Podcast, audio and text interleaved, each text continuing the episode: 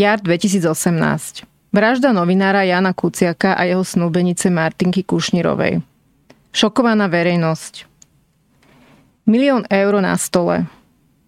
Zásadnutie Bezpečnostnej rady kvôli dlažobným kockám. Hnev a pocit nespravodlivosti a frustrácie. Vyzerá to ako neriešiteľný problém. Je to ale naozaj tak?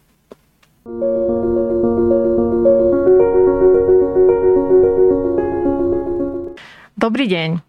Vítajte pri šiestom dieli relácie Dá sa to.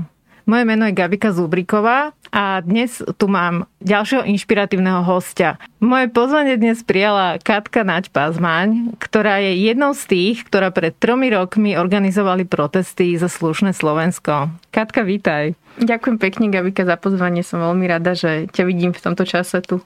Kati, sú to už 3 roky. Skúsi prosím ťa spomenúť, aké to vtedy bolo a prečo sa stalo to, že si sa zapojila do organizovania tých protestov?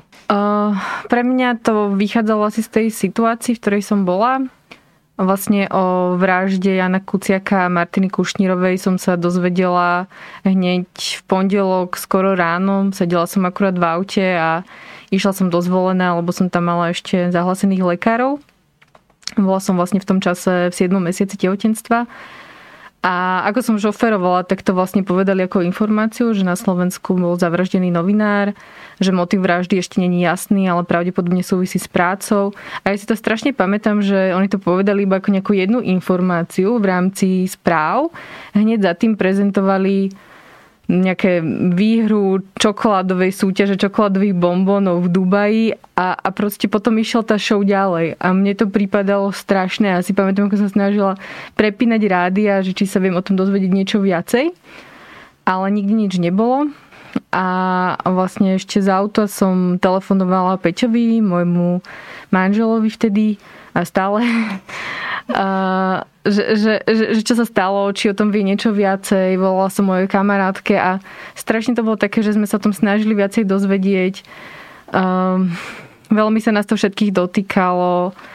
Peťo aj poznal sa s Jánom Kuciakom, takže to bolo také aj, aj osobné.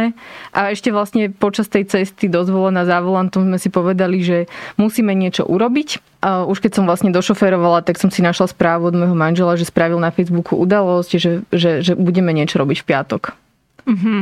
Takže to bola také veľmi prírodzená reakcia. No, lebo ja si to tiež pamätám a tiež to bol šok a teda tiež som mala chuť niečo spraviť, ale reálne som nič nespravila. Mm sama od seba ako tak iniciatívne, tak ma zaujíma, že kde tam u teba bolo to odhodlanie a možno, keď by si nám povedala, že čo, čomu si sa venovala, čo, čo si predtým robila, že či nás to nejak k tomu privedie? Mm, ja som sa nad tým asi vtedy veľmi nezamýšľala, že pre mňa to bolo také, že musíme to urobiť. Ani, ani tam nebol väčší nejaký rozmyslenie medzi tým. Bolo to bolo to vlastne také jediné, čo som mohla. Veľmi som odsudzovala to, čo sa stalo, veľmi sa ma to dotýkalo, veľmi som sa cítila s tým spojená. Vlastne boli moji rovesníci, bolo medzi nami jeden mesiac narodenia, celý ten ich príbeh, ako boli mali pred svadbou s Martinou že, že bolo to pre mňa veľmi osobné, veľmi sa mi to dotýkalo a nevedela som si predstaviť, že budem iba tak ticho. Pre mňa to bolo, že akoby všetko by sa malo vtedy prerušiť a venovať sa iba tomuto. Že bolo to pre mňa veľmi osobné a veľmi naliehavé. Ja som v tom čase pracovala v Živici, kde som viedla taký program pre učiteľov Komenského inštitút. Zároveň som pracovala v PDCS, kde som sa venovala nejakým tréningom a ne, nemala som predtým nejakú minulosť, kde by som organizovala protesty, ani som sa nezúčastňovala predtým gorilých protestov napríklad. Mm, ale mala, bola som asi v prostredí, kde sa veľmi vážila hodnota demokracie, kde boli okolo mňa aktívni ľudia. Bola som zvyknutá na to preberať zodpovednosť, keď niečo nefunguje a akoby nečakať na to, kým niečo niekto spraví, ale keď niečo treba spraviť, tak prečo by som to nemala spraviť ja. Že to som v sebe asi mala. To myslím, že som mala v sebe asi aj od detstva, od scoutingu a takéto že to bola taká hodnota, s ktorou som vyrastala. Uh-huh. Je to zaujímavé, že si tu vymenovala doteraz minimálne tri neziskové organizácie a teda ešte ja by som doplnila, že ja si ťa pamätám, lebo si jeden čas bola aj v natácii Pontis. Áno, to som bola ešte no, na vysokej škole, ja som to mala ako takú prácu po škole. Čiže nejaká stáž alebo mm-hmm. dobrovoľníctvo a ešte si bola aj dobrovoľníčka v IPčku. Áno, chvíľu, porad, áno. Psychologická poradkyňa, hej? Áno. Tak to sú, sú ďalšie dve a ešte niečo ano. ďalšie? akože áno, bola som v tom svete blízko, že ako som spomínala, tak som bola skautkou od 11 rokov a aj mám veľmi v sebe um, akýže skautský zákon, skautský, skautské princípy. Um, bola som zvyknutá aj viesť oddiel, družinu, že, že mám pocit, že som bola hlavne zvyknutá preberať tú zodpovednosť na seba a nečakať. A, a taktiež som absolvovala Sokratov inštitút ešte počas vysokej školy, čo je tiež taký doplnkový vzdelávací osobnostný program pre študentov a absolventov vysokých škôl. A áno, myslím si, že to bolo okolo mňa a že som sa prirodzene v takomto prostredí pohybovala, ale tak nikdy som predtým tak ne, neprebrala sama iniciatívu a neurobila možno takýto odvážny krok. No a kde si na to vzala čas? v tom čase, hej, mm-hmm. tak lebo asi človek má nejaký svoj život a zrazu mm-hmm. sa za, začať venovať niečomu takémuto. No, nami to vtedy dosť tak zatriaslo a vlastne, však ne, nebola som v tom sama, boli sme v tom ďalší ľudia, ale my sme sa predtým väčšinou ani nepoznali, že tiež to bola iba taká akoby reakcia mm, ľudí, ktorých sa to tiež dotklo. A my sme to mali tak, že Pracovala som full time na živici do takej štvrtej a po štvrtej do noci som proste pracovala na tomto. To isté môj manžel. Po pár dňoch sa mi ozvala Táňa Sedláková aj vtedy s jej priateľom Jakubom Kratochvílom, či nám môžu nejako pomôcť. Ešte v pondelok sa nám ozvala Karolína že aj oni by sa radi zapojili, že či sa chceli by niečo spraviť, či sa môžeme spojiť. V stredu sme sa zoznamili s Jurajom Šeligom, s Veronikou Brunskovou, že to bolo ako, že každý sme tam asi prichádzali z inokade, alebo mali nejaké iné pozadie za sebou, niečo iné, čo nás na tom lákalo, ale nejako sme sa dali dokopy pre jednu vec. A ten prvý týždeň my sme najskôr si nemysleli, že to bude akoby dlhodobá vec. Keď sme organizovali v Bratislave ten prvý pochod, ktorý bol na námestí Slobody, tak my sme si mysleli, že týmto skončí. A my sme si celý týždeň čakali, že počkáme do soboty a potom sa najeme, upraceme, spravíme všetko, čo sme ten týždeň nerobili. A vlastne nám to začínalo dochádzať až v nedelu, že to nekončí a že musíme pokračovať ďalej. Ale nebol v tom plán, proste nevedeli sme, dokedy to bude trvať. Z týždňa na týždeň, vždy ako sme v piatok organizovali zhromaždenie, tak sme sa cez víkend rozprávali, čo ideme robiť ďalej, či ideme organizovať ďalšie zhromaždenie alebo čo mm-hmm. bude. Mm-hmm. Pre mňa je to pochopiteľné, lebo ja si to tak viem predstaviť a viem tomu uveriť, ale áno, pre veľa ľudí akože sme to sledovali, že veľa ľudí tomu proste nemohlo veriť, že je to také spontánne. Mm. A možno skúsiš o tých peniazoch nám mm. doplniť ten obraz, že ako to bolo s tým mhm. financovaním mm. toho. Mm. Hej, myslím, že aj teraz mm, veľa ľudí si vlastne akoby neuvedomuje to, že za tým sú ďalší ľudia, alebo že že vnímajú to, že však vy v záslušné Slovensko, vy niečo urobte a prečo ste ticho teraz, prečo aj teraz niečo nepoviete, teraz sme už slušní a že je to stále niečo také, že však vy. Ale že, že kto je to však vy? Že áno, ja poznám nejakých ľudí z Bratislavského kraja, ktorí sa tomu venujú. E, veľmi prírodzene postupne sa stretávali vlastne aj ľudia z celého Slovenska, aj zahraniční Slováci, ktorí sa do toho zapájali ale všetko sú to ľudia, ktorí majú svoje životy, majú svoje práce, nejaké svoje fungovanie, ale toto bola taká osobná výzva, niečo, čo sa ich dotýkalo, v čom sa chceli, do čoho sa potrebovali až zapojiť. A, ako sme sa stretli, tak nás bolo veľa, ktorí sme chceli to isté, alebo stáli sme tam za to isté. A takisto sa pripájali aj mm, umelci z Novej Cvernovky, pripájali sa herci. Ehm, bol čas, kedy nám neziskové organizácie vyjadrovali podporu, vyjadrili na podporu rôzne univerzity, aj církvy. Že mám pocit to, že postavme sa záslušné Slovensko, bolo niečo spájajúce, do ktorého sa zapojili mnohí ľudia. A, a vďaka ním to aj bolo možné. Že to je tá naša väčšina téma, alebo bola predtým ohľadom um, odznakov že skade prišli, ani neviem, skade prišli. Že asi tri rôzne traja rôzni ľudia si povedali, že by mohli spraviť odznaky, návrh spravili ľudia z Novej Cvernovky, niekto to dal vytlačiť, tam im to bolo sympatické, tak nám dali zľavu, že, že to bolo vždycky, to stálo na ochote veľkého množstva ľudí, ktorí spájalo spájalo rovnaké, že chcú spravodlivosť a že s tým nesúhlasia, čo sa deje. Rozumiem, že to bol mm-hmm. ten kontext mm-hmm. a skús teda ešte úplne povedať konkrétne, že teda ako to bolo... to peniaze. Hej, kto, ako sa to financovalo? Mm-hmm. Tak e, na začiatku, ako som spomínala, sme nevedeli, ako to bude pokračovať. To úplne prvé, Peťo, môj manžel, dal výzvu na ľudia ľuďom, portál, kde sme si vyzbierali, že 3000 a to bolo aj financovanie celé toho prvého zhromaždenia, ktoré bolo. A potom neskôr, keď teda nám bolo jasné, že budeme musieť pokračovať a nechceli sme v tom mať zapojené vlastné účty, tak sme hneď dali spraviť transparentný účet do Slovenskej sporiteľni na ktorý nám ľudia mohli posielať dobrovoľné príspevky a odhadom za celý čas nám ich bolo poslaných asi 200 tisíc. A toto sú jediné financie, z ktorých sme financovali zhromaždenia, však my sme si pravidelne platili za, za to, aby tam boli sanitky, za pódium, za bezpečnosť k tomu, za ozvučenie. Myslím si, že sme dostávali zľavy, že neboli to úplne komerčné sumy, ale stále jeden čas sme organizovali zhromaždenia v 70 miestach súčasne a každý potreboval aspoň nejaké financie. Čiže bola, bola tým veľa logistiky a dárov od všetkých ľudí, ktorí sa chceli zapojiť.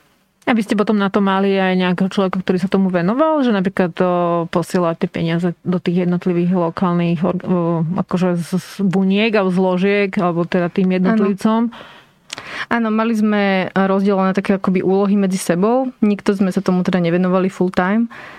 A, ale mali sme rozdelené, že čo kto robil a jeden z nás mal na starosti financie. A vy ste si nejaké peniaze zobrali z toho účtu? Nie. My sme si z toho účtu nikdy nezobrali žiadne peniaze. Mnohí z nás prispievali na ten účet. Ja si pamätám, že som veľakrát tiež platila, napríklad na to prvé zhromaždenie sme robili čaje, ktoré sme rozdávali a sme proste platili v supermarkete, skauti to tam dávali do pohárikov, bola veľká zima a rozdávali to. Že práve, že mám pocit, že veľa sme do toho prispeli aj my. Prosím ťa, Kati, vtedy, keď to bolo pred tými troma rokmi, koľko si mala rokov a že čomu sa venuješ teraz? Mm-hmm. Keď to začalo, som mala 27 rokov a čakala som teda dieťatko, ktoré sa narodilo v máji, mala Margaretka a Margaretka bude mať teraz 3 roky, ale vlastne už rok pracujem vo výskumnom ústave detskej psychológie a patopsychológie, kde vediem národný projekt Štandardy a zároveň pár hodín pracujem ako psychoterapeutka v centre Vejtusan v Bratislave. A ako tvoj život ovplyvnilo to, čo sa dialo pred tými troma rokmi? Myslím, že to bol veľmi intenzívny čas pre každého z organizátorov a, a, a že je to aj taký mix pocitov, ktorý za tým je. Že na jednej strane cítime nejakú hrdosť za to, čo sa nám podarilo tá hrdosť je však vždy spojená s trpkosťou toho, že na pozadí je vražda. Mám veľmi v hlave mm, vždycky rodiny Jana, Martiny a ich žiaľ. A neviem sa z toho niekedy ani akoby naplno zaradovať, že ako sme sa tam spojili na námestiach, lebo viem, že na začiatku sa stalo niečo, čo sa nemalo stať je to veľmi spojené s pocitom vyhorenia, s pocitom, že sme išli za svoje hranice, že, že sme nemysleli na svoje limity, mm, možno pocitom u mňa aj zlíhania, že som napríklad veľakrát neuprodnostnila Margaretku a mala som. Čiže je to taký akože mix pocitov alebo aj lekcií, ktoré sa dávajú. Na jednej strane to postavenie sa za niečo dôležité, ale potom vždy máme aj tento dopad na naše osobné životy. No napríklad ja viem, že vás vypočúvala aj NAKA. A to bolo kedy asi? To bolo v novembri 2018. Či to bolo pol roka. Ako Potom, že už si mala vlastne cerku. Áno. A to bolo ako, o čom pre Boha? To bolo veľmi zvláštne. Nám vlastne postupne začali prichádzať listy od NAKY, kde si nás predvolávali na vypočúvanie a vlastne vždy na začiatku toho vypočúvania mm, prečítali, na základe čoho si nás predvolali. Čiže ja keď som tam bola, boli sme tam, bola som tam ja zavolala som si právnika so sebou, a, tak prečítali list, ktorý bol anoním a v tom anoníme sa vyslovene hovorilo, že nás platí Soroš a že to chcú preskúmať. A to, čo je na tom zvláštne, je to, že NAKA sú vlastne elitní vyšetrovatelia Slovenska a oni majú možnosť rozhodnúť sa, ktoré podnety chcú preveriť a ktoré nie. A je veľmi nezvyčajné to, že nejaký anonym takto posunuli a na základe toho konali a začali nás vypočúvať. A potom, keď sa to vlastne aj zmediálnilo, že nás e, vypočúvajú na základe anonýmu, čo není veľmi oprávnené, tak, e, tak zmenili vedenie NAKY kvôli tomu. A bála si sa vtedy? Akože bolo to mm. také, že, že nepríjemné? Teda mňa ešte NAKA nikdy nevypočúvala, mm. tak mám z toho tak, taký pocit, že by som sa bála strašne. Mm. Alebo ani si sa nebala. Že bolo to také, že si vedela, že, že si čistá, tak... Vedela som, že som čistá, ale zároveň som vedela, že to, čo sa deje, uh, není správne, že nás nemajú ani len predvolávať, preto som mala trochu obavu, že kam až to môže smerovať a čo všetko akoby môžu ale myslím, že také hlavné strachy, ktoré som mala, tak som mala ešte počas organizovania. No a to som sa ťa chcela spýtať na tie tvoje strachy, tak eh, prosím ťa, povedz mi, čo si sa teda bála a mm. ako si to prekonávala? Myslím, že, že mi aj nejaké strachy ostali popravde, že, že ja som predtým bola dosť bestarostná, odvážna, stopovala som a tak som mala dôveru v ľudí. A stále tú dôveru ľudí mám, ale mám aj viac to, že neviem, keď parkujem v podzemnej garáži, tak sa viacej obzerám a keď idem domov a je tma, tak sa viacej obzerám a že mám takú úzkosť nejakú v sebe, že, že to, že vôbec bola možná vražda dvoch mladých ľudí na Slovensku, mi nejako narušilo tú moju bezprahovú vieru v ľudí a mám pocit, že niečo také sa môže stať, môže zopakovať, že to mi tak nejako ostalo. Uh-huh. A keď sme organizovali zhromaždenia, tak som to videla akoby o to silnejšie, že my sme tí ľudia, ktorí to organizujú, že počujú nás, poznajú nás. Viackrát sa nám stalo v telefónoch, že sme počuli, že sme odpočúvaní, lebo sa niečo ozvalo z telefónu.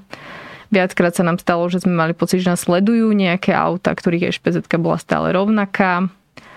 Čiže mali sme pocit, že sme nejako pozorovaní, alebo že vedia o nás a vyvolávalo to úzkosť. Uh-huh. A na vyváženie, že čo ti robilo radosť pri tom? Uh-huh.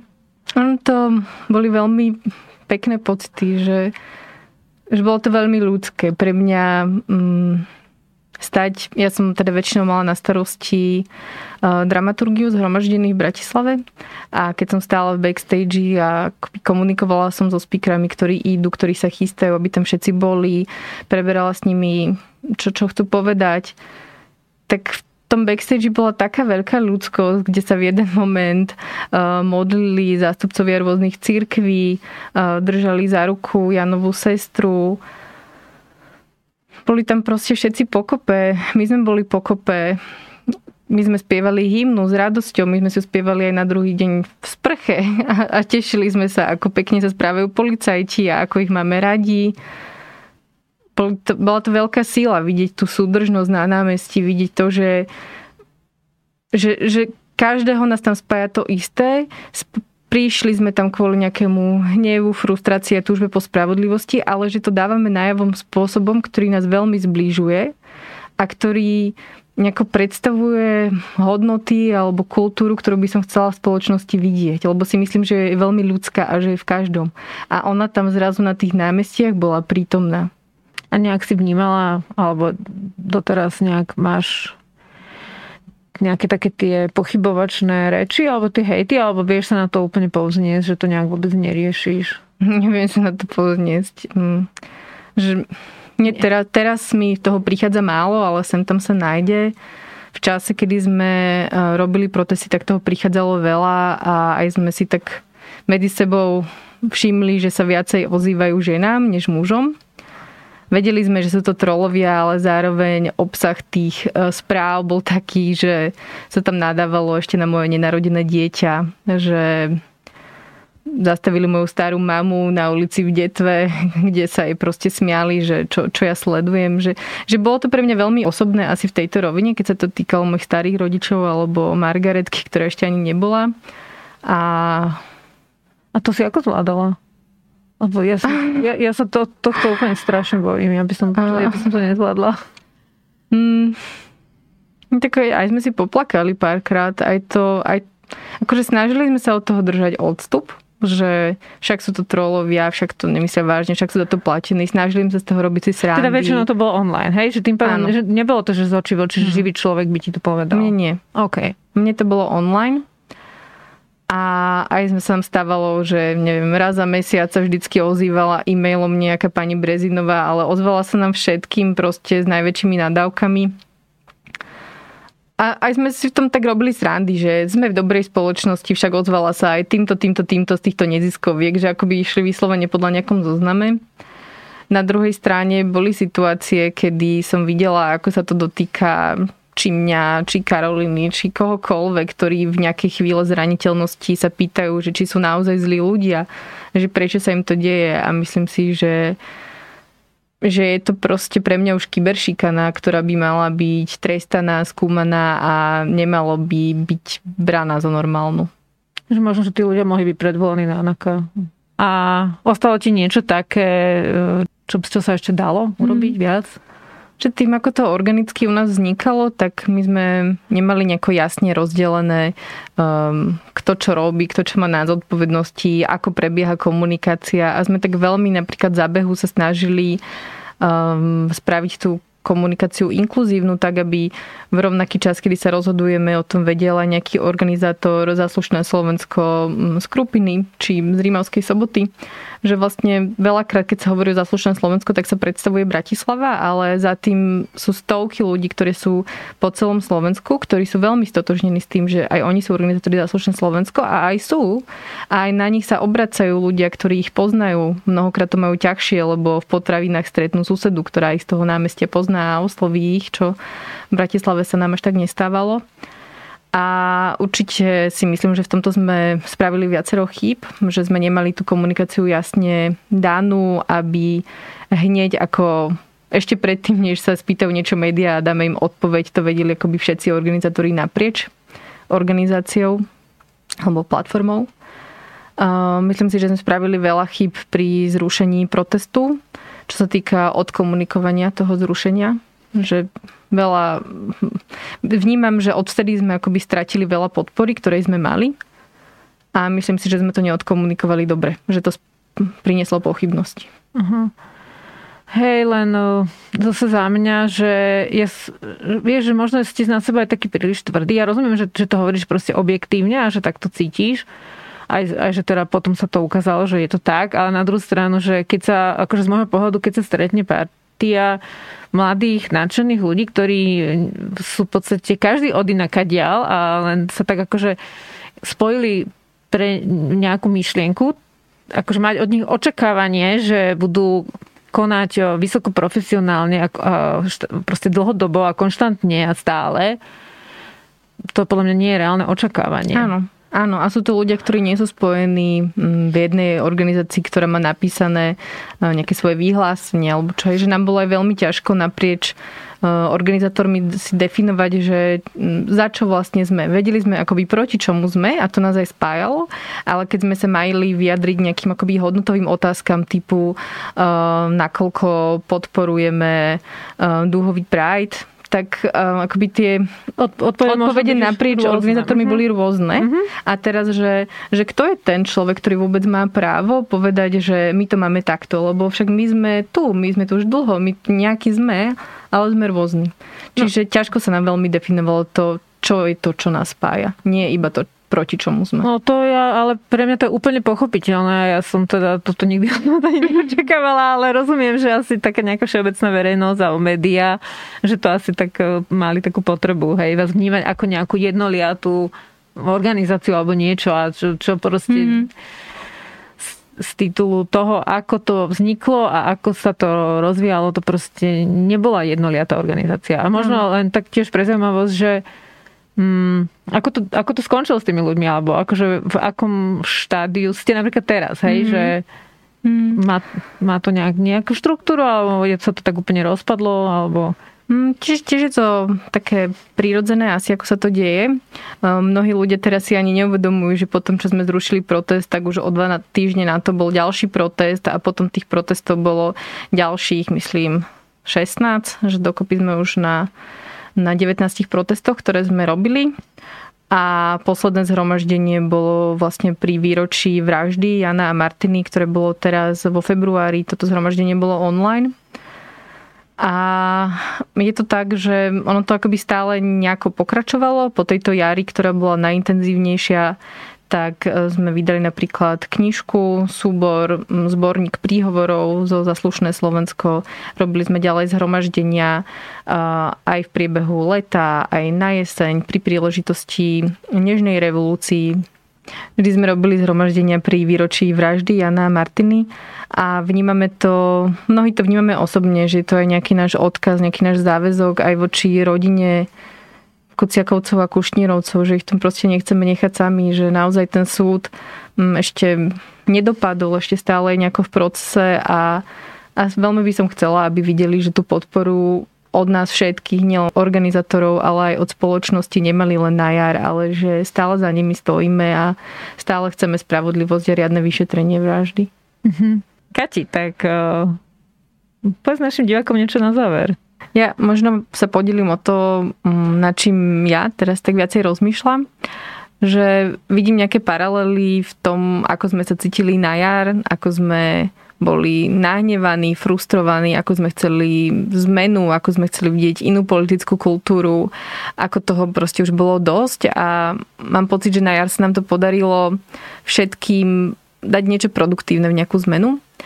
A teraz vnímam, že ľudia sú veľmi unavení po roku pandémie, že zažívajú veľké straty, veľké smutky na úrovni rodín, na úrovni straty prác, nejakých existenčných kríz a že to, čo žijeme, je náročné aj v tej našej súkromnej rodine.